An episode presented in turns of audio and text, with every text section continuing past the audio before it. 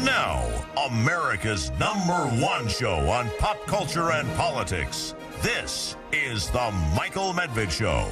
And another great day in this greatest nation on God's green earth, a conclusion of a great week. Uh, one of the new presidential nominees or candidates for president is going to be joining us later in this show. Uh, his name is Doug Burgum. He is the governor of North Dakota. And yeah, nobody's heard of him outside of North Dakota.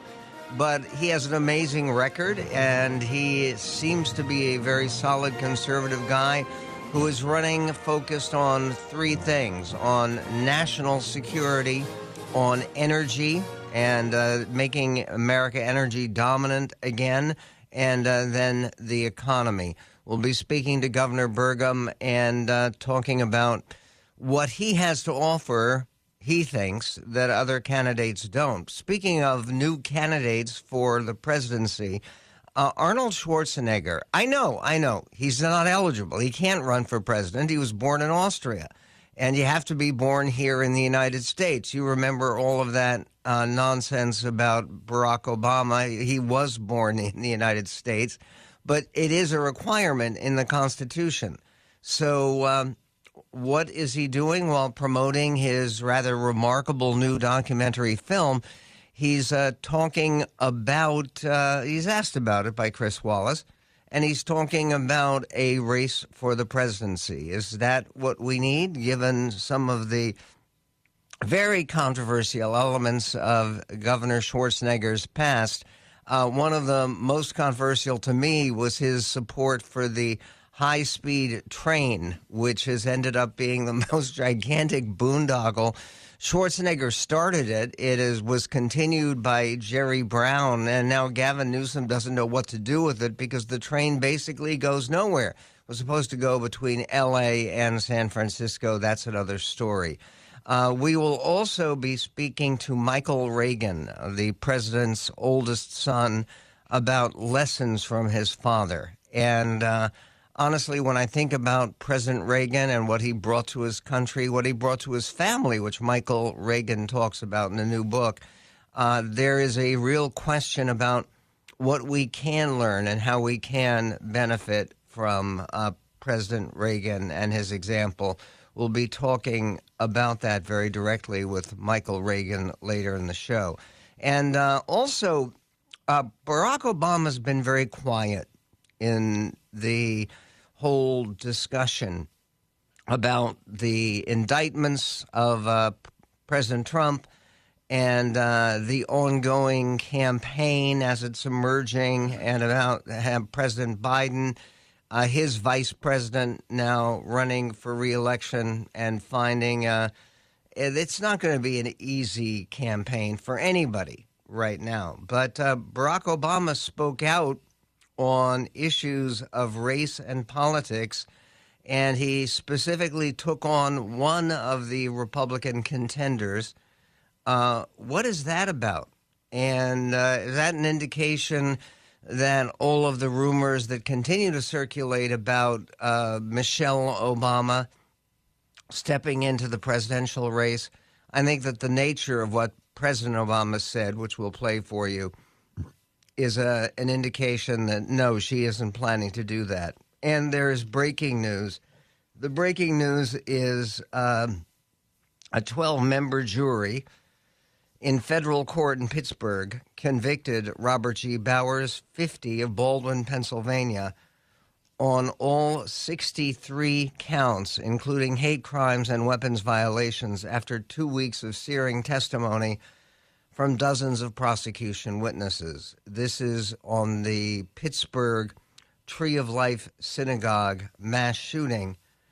Among those who testified were survivors, including police officers who had been shot during the attack. All told, there were 11 people who were killed, many of them shot in the head. They were actually members of three different congregations because those congregations were sharing the same space in Pittsburgh. Uh, the uh, report from the Washington Post says that prosecutors played haunting uh, 911 emergency calls during which victims could be heard screaming and struggling to breathe before dying amid rapid gunfire from Bowers, who used an AR 15 assault rifle and three handguns. Uh, five police officers were wounded as they attempted to apprehend Bowers during the attack on October 27, 2018, in the Squirrel Hill neighborhood, a longtime Jewish enclave. Uh, Bowers shot six victims in the head and fired about 100 rounds of ammunition in all, uh, prosecutors said. The jury deliberated for a total of about five hours over two days before reaching the verdict. Bowers' defense team, which did not call any witnesses and introduced no evidence, didn't dispute that he carried out the massacre. In her opening statement, public defender Judy Clarke suggested that Bowers was motivated to violence not because of a hatred of Jews, but rather because he feared that congregants were aiding immigrants whom he considered a threat to Americans. None of this is true, another defense attorney, Elisa Long, said during her closing arguments Thursday. But it is what Mr. Bowers believed to be true. And uh, the the idea appears to be that because the the one thing that they're pleading for is that th- there was no question and never any real question that uh, Bowers was going to be found guilty and he was going to, at the very minimum, have uh, had life imprisonment without possibility of parole. In fact, he had offered a plea bargain deal, which could have saved people a great deal of time. That he would plead guilty to everything uh, so long as he didn't get the death penalty. And uh, there are many people, many survivors, including the rabbi of one of the congregations, the Tree of Life congregations, who believes that the death penalty is important and an appropriate uh, message to send.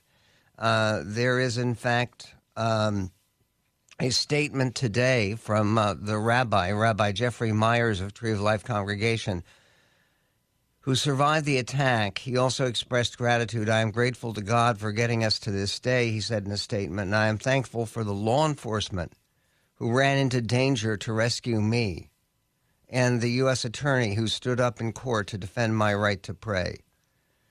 Uh, today, I am focused on being with my congregation and praying, singing, and clapping in praise of God as we do each Shabbat. Of course, tonight is Shabbat, begins the uh, the the new observance of the Sabbath. Uh, Rabbi Myers added, "In the face of the horror that our community has experienced, I can think of no better response than practicing my Jewish faith and leading worship." The uh, prosecutors uh, are seeking the death penalty, and the next phase of the trial could last up to six weeks. The first phase of the trial determined whether Bowers would be found guilty or not guilty of the charges. A second phase, now that a jury has found him guilty, and, and they did so in, in just five hours, which is a, um, a pretty quick response for this kind of trial. And this the new phase, which uh, will begin on June 26, will determine whether or not he will face the death penalty or life in prison. Uh, if the jury does not find unanimously in favor of the death penalty, Bowers would automatically receive a sentence of life in prison under sentencing guidelines. I will tell you why one of the things that made me think how appropriate the death penalty is in this case um, is thinking about Theodore Kaczynski, who just killed himself at age 81.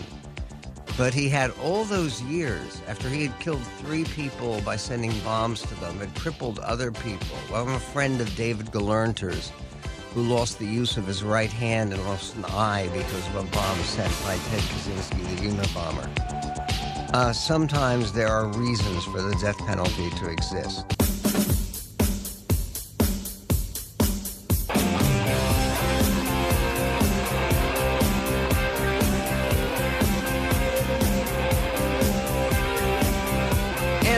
Michael Medved show, I mentioned before that Barack Obama got uh, drawn into or stumbled into the presidential campaign, and he actually uh, had criticism for Senator Tim Scott, the uh, only black Republican member of the United States Senate and uh, a leading candidate for the presidency, somebody who has been rising in the polls and uh, is one of the four or five top candidates of the more than a dozen who have stepped into the Republican race. What happened was Obama was uh, doing a podcast with his former senior White House advisor and campaign manager and overall political guru, David Axelrod. And he was asked uh, in that podcast interview about Scott's messaging on race, which has been very optimistic. He says that his life, uh, given the fact that he grew up uh, poor, his parents were divorced when he was very young, and he grew up in public housing circumstances. His mom took in laundry, and uh, he, despite all the odds, ended up being a member of the House of Representatives and the U.S. Senate and he had great grandparents who were in slavery. And as he says, that's the trajectory for black people in America that we ought to celebrate. So when Barack Obama was asked about this, he uh, uh, he had this to say about Senator Scott. Uh, clip 13. I'm not being cynical about Tim Scott individually. If a Republican who may even be sincere in saying, I mm-hmm. want us all to live together, doesn't have a plan for how do we address crippling generational poverty that is a consequence of hundreds of years of racism in the society, and we need to do something about that.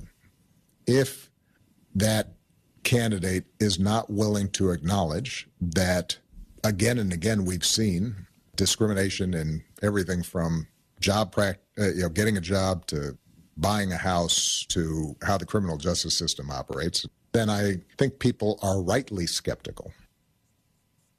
Okay, the point about what Tim Scott has said. Uh, well, it, it, he actually it did a radio interview in which he responded very directly to what President Obama had said about him. This is Senator Scott. He missed a softball moving at slow speed with a big bat. You can't miss this mm-hmm. opportunity. And I will tell you, the one thing the far left does not want a black person to be in this country is a conservative. It is possible for America to come together, but not because of the color of our skin, but because of the consistency of our value system. Okay, and he, he also said and uh, issued the statement as well. He said, Let us not forget we are a land of opportunity, not a land of oppression. Democrats deny our progress to protect their power. The left wants you to believe faith in America is a fraud and progress in our nation is a myth. Uh, the truth of my life, said Senator Tim Scott, disproves the lies of the radical left. We live in a country where little black and brown boys and girls can be president of the United States. The truth is, we've had one, and uh, the good news is we will have another. And uh, he has his ideas of who that next uh, black uh, president, president of color, should be. Uh, look, the the one thing that is so peculiar here about this is that um, I mean, Barack Obama talking about racism and the impact of racism. Barack Obama grew up with privilege. He did. His his father, uh, who was a terrible father, by the way, and and yes, abandoned a baby Barack when he was a six weeks old, I believe it was. And uh, his father has a, a graduate degree from Harvard.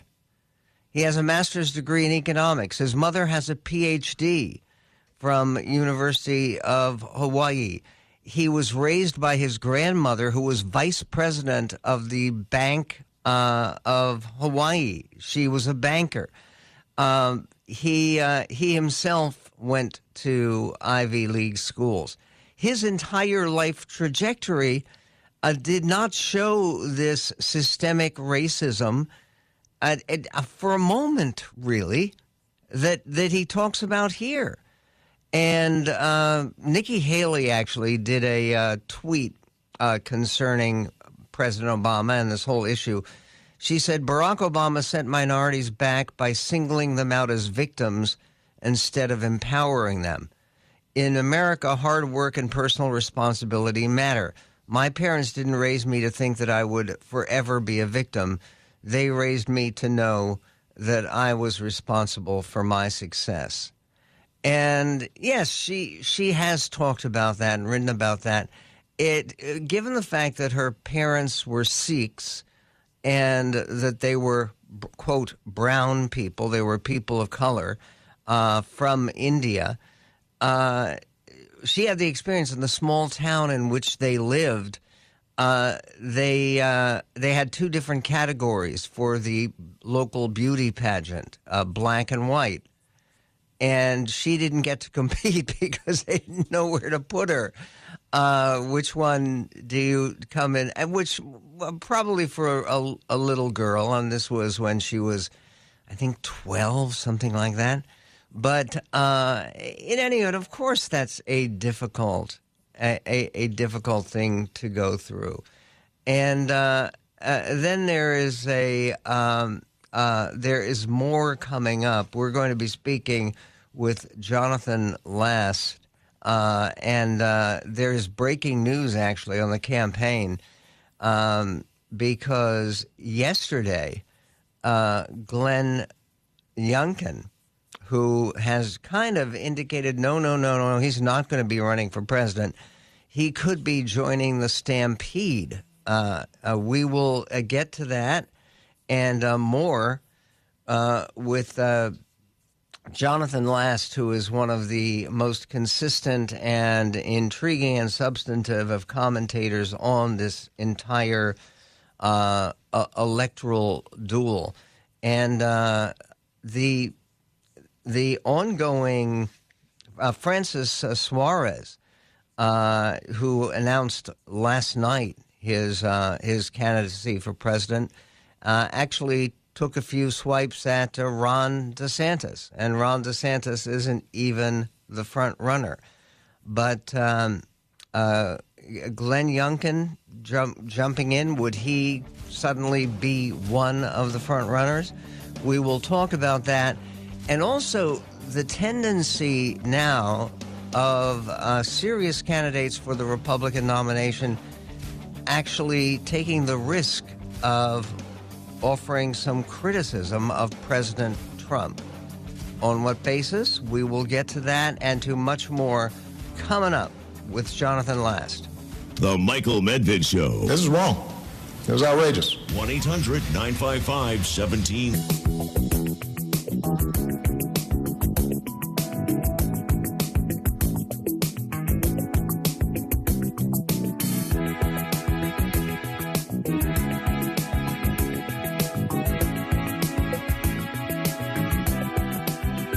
on the uh, Michael Medved show, it is a pleasure to welcome Jonathan Last. He is a prolific author. He is the editor of The Bulwark.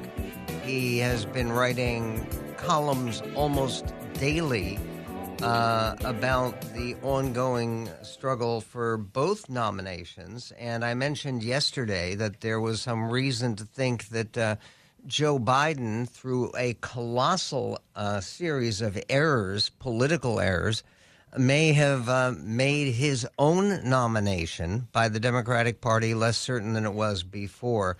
Uh, Jonathan, first of all, a, a, couple of weeks ago, you mentioned that Glenn Youngkin was on uh, the verge of coming in and uh, talked about a campaign video that he had dropped you don't still believe that he's considering uh, jumping into the race along with everybody else?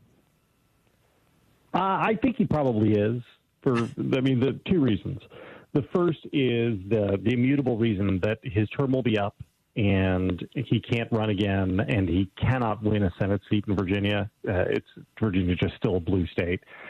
So this is a guy who seems to be loaded with ambition, and if he is loaded with ambition the way I think he is, then the only thing to do is run for president. He doesn't have another move on the board. But the the other reason is that DeSantis keeps keeps declining. And if DeSantis really stops looking like the clear consensus number two, I think that could that could entice another challenger into the ring. Know, in, in foreign affairs, they say that weakness is a provocation, and I think that's basically true about DeSantis's position. He's he's down to 13 percent in the latest poll from New Hampshire, which is just a an astonishing number. Uh, you know, it's like Trump 49, DeSantis 13, Christie 9. And that is the kind of numbers that I think are going to make anybody who is still the tiniest bit on the fence. And you know, Youngkin can self fund, so that makes things an easier lift for him. I think it's going to make them keep looking hard at the race. Uh, so, meanwhile, uh, this week we've had two brand new Republicans uh, joining the race. We have Governor Burgum is joining us on our show coming up, and uh, the governor of North Dakota, who is running for president of the United States, and uh, Francis Suarez, the mayor of Miami, very popular mayor of Miami. He won for reelection, running for reelection with 82% of the vote. Uh, and he's a Republican running in what is increasingly a Democratic city. Uh, what do these two want to get out of the campaign?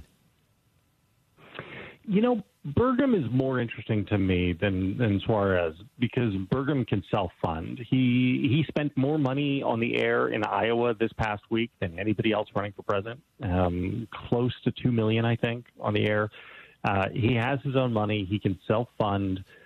I think he is also kind of an interesting possibility. I can see a world in which he catches on and could pop into the top four or top five in a way that a Nikki Haley or a Tim Scott might not be able to.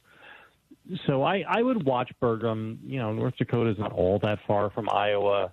Uh, he's he's from a rural state, which really gives him a kinship with Iowa voters. That sort of stuff matters. That's why Mike Huckabee did very well in Iowa because you know rural rural sees rural. Uh, as far as I just don't quite. I know very little about him. Anytime a mayor jumps into a presidential race, it's because they're looking to jump the line on their next job. And I don't know what he's looking for, but he's not running for president. He's running for whatever his next job is. Right. He uh, is somebody who did not vote. He has admitted it for uh, Ron uh, DeSantis when he originally ran for governor. He voted for Ron DeSantis the second time.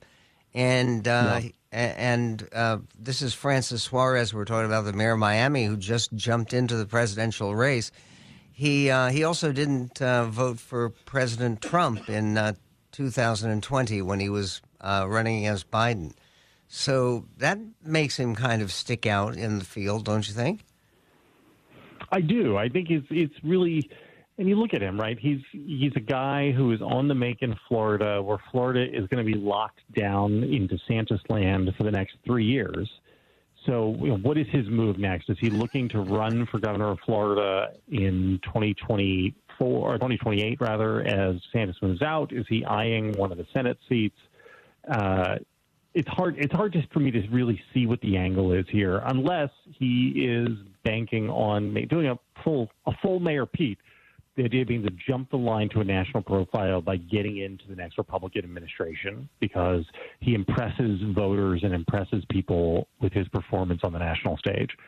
And uh, that's you know that's not a crazy thing to to see, and we'll see whether or not he has the goods. Right? Mean, we'll we'll see how he how he looks on the stump, how he looks if he is able to get into a kids table debate uh, and if he is a natural political talent, then maybe he can jump a queue.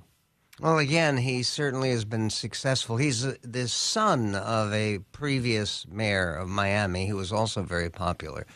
Um, if you look over this Republican race right now, and you were going to pick somebody who, with the weakness that everybody has perceived from Ron DeSantis right now, if he's not going to be the main competition against Donald Trump, who who is the best candidate for for that role, or is it just going to be Trump walking away with it, no matter how many times he's indicted? I, I, I mean, I, I, you know, this is you look at it and your brain says this can't work, right? The the guy will be indicted again, uh, possibly, almost almost certainly. You know, so what? Three indictments running against him, three criminal cases. That doesn't compute, doesn't make sense. On the other hand, nobody who leads in the way that he leads at this point, and it is later than we think. I mean, we're in June, and we're going to have Super Tuesday in like seven months. I mean, so when you break it down, like seven months is 28 weeks. Like that, things have to start moving, uh, and people ahead this much almost always win. Um, you know, Barack Obama was never as far behind as Hillary from Hillary Clinton as DeSantis has been for Trump for a long while now. Um, this is just it's an over it's an overwhelming advantage. I suspect Trump is the nominee, and if you were going to ask me to bet for Trump or the field, at this point, I would want odds to take the field. That said, when you look at the field, you say, well, who could take off? Uh, That's what I'm asking. It's still possible. Yeah, it's still possible DeSantis could. I mean, DeSantis could right the ship. Uh, I, I, he has enough money to do it. I do think he lacks the retail political skill. I, I just think he's not an especially compelling political personality. Um, don't sleep on Vivek Ramaswamy. I know this sounds crazy. Uh, no, not as crazy I, as Doug Burgum. I, by the way, I like Doug Burgum. I think he's a major political talent. I, I do too. I think he's he's very good. I don't know that his message fits what Republican voters are looking for, though. And here's here's what I've been saying. I've been saying for the last two years now that if there's going to be a serious challenge to Trump, it's likely to come from somebody wholly outside of the political establishment. Uh, it, it would be a Tucker Carlson type. And because I just don't think the Republican base has an appetite for normal politicians anymore. And so a challenge to Trump would have to be somebody who makes Trump look like the establishment politician and that's kind of of what Ramaswamy is. I mean, he's it is shocking that he's registered at all. You know, I mean, he's he's I think sitting at like four or five percent. Uh, he's certainly going to get onto the main debate stages. Yeah, he's There's already gotten the forty thousand contributors. And he's 37 years old, and he's committed to spending $100 million of his own money in the campaign. Uh, Jonathan, can you hang on for a few moments more? Sure thing. Good. We will be right back with the one, the only Jonathan V. Last, editor of the Bulwark, coming right back. Michael Medved. I am so much better at what he's doing than he is. This is the Michael Medved Show.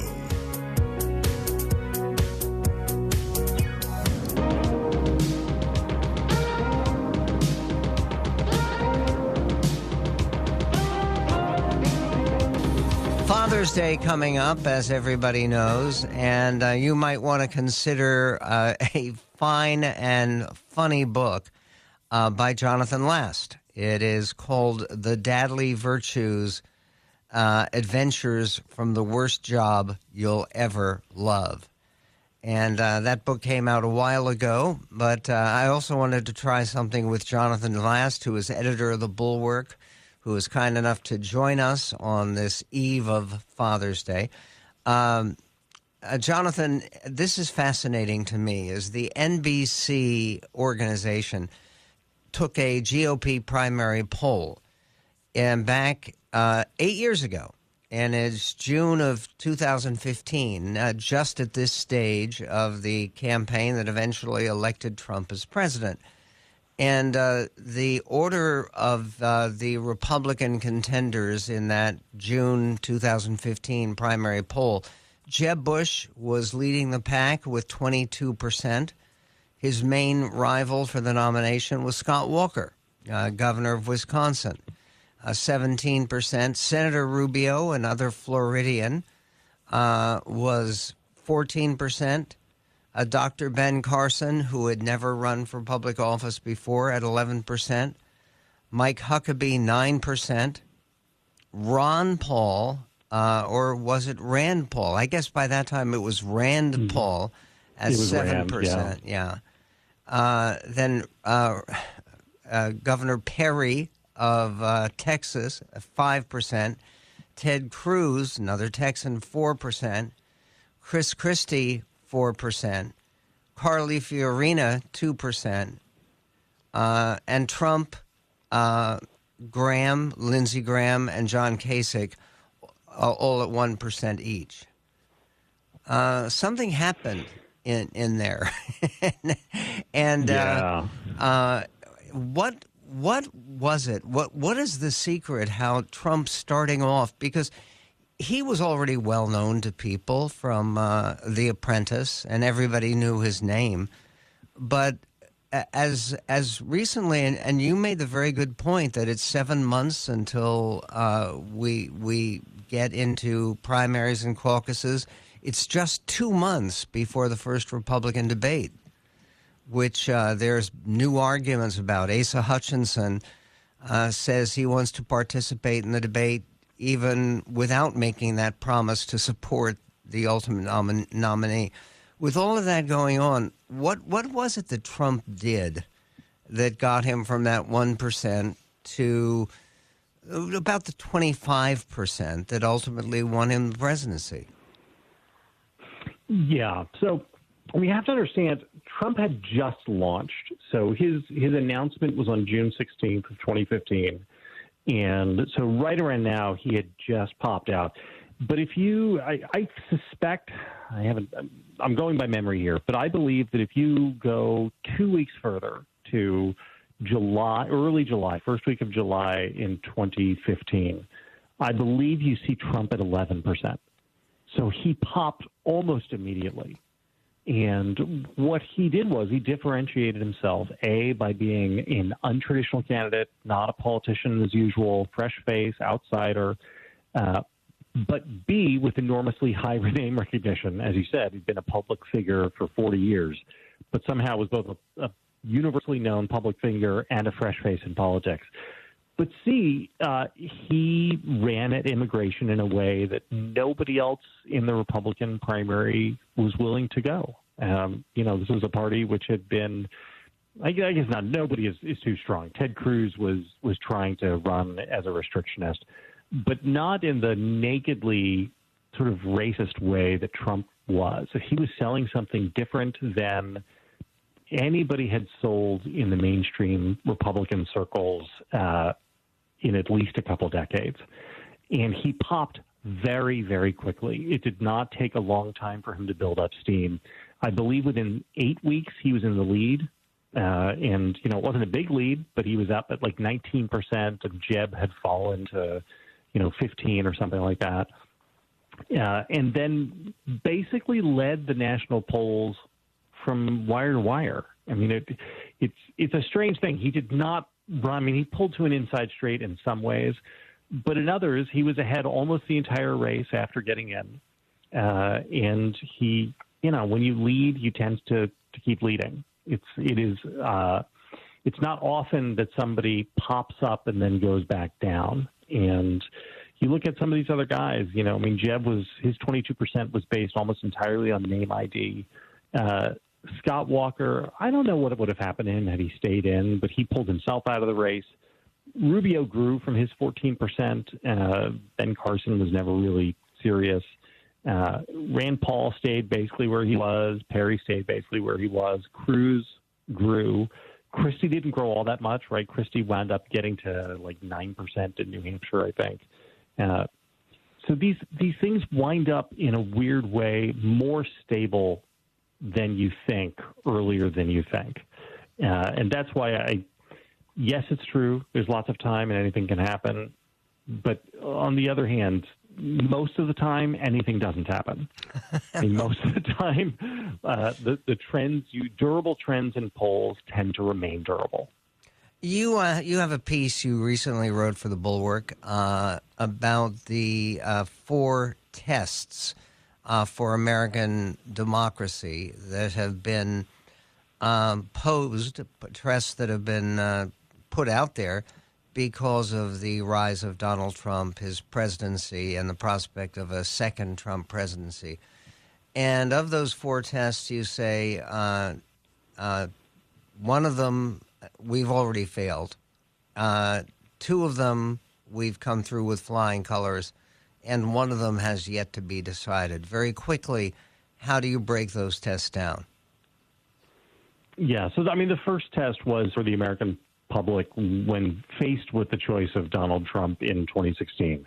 And you know, he didn't win a majority, but he won the electoral college. And people said, "Yeah, this pathological liar and former game show host who has a life of skating just on the one side of the law yeah, we'll give him the nuclear code. That sounds good. And it didn't matter how many people warned him about it. Well, uh, he'll put them safely in the bathroom with the chandeliers.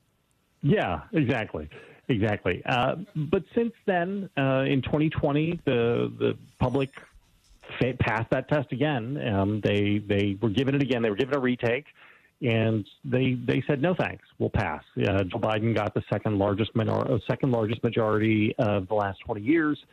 Um, it was a, a, very impressive victory. It was closer than it probably should have been because of the Electoral College, just as a matter of absolute votes, he did very, very well.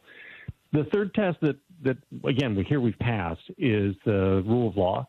And the justice system has not been perfect, but then the justice system is never perfect.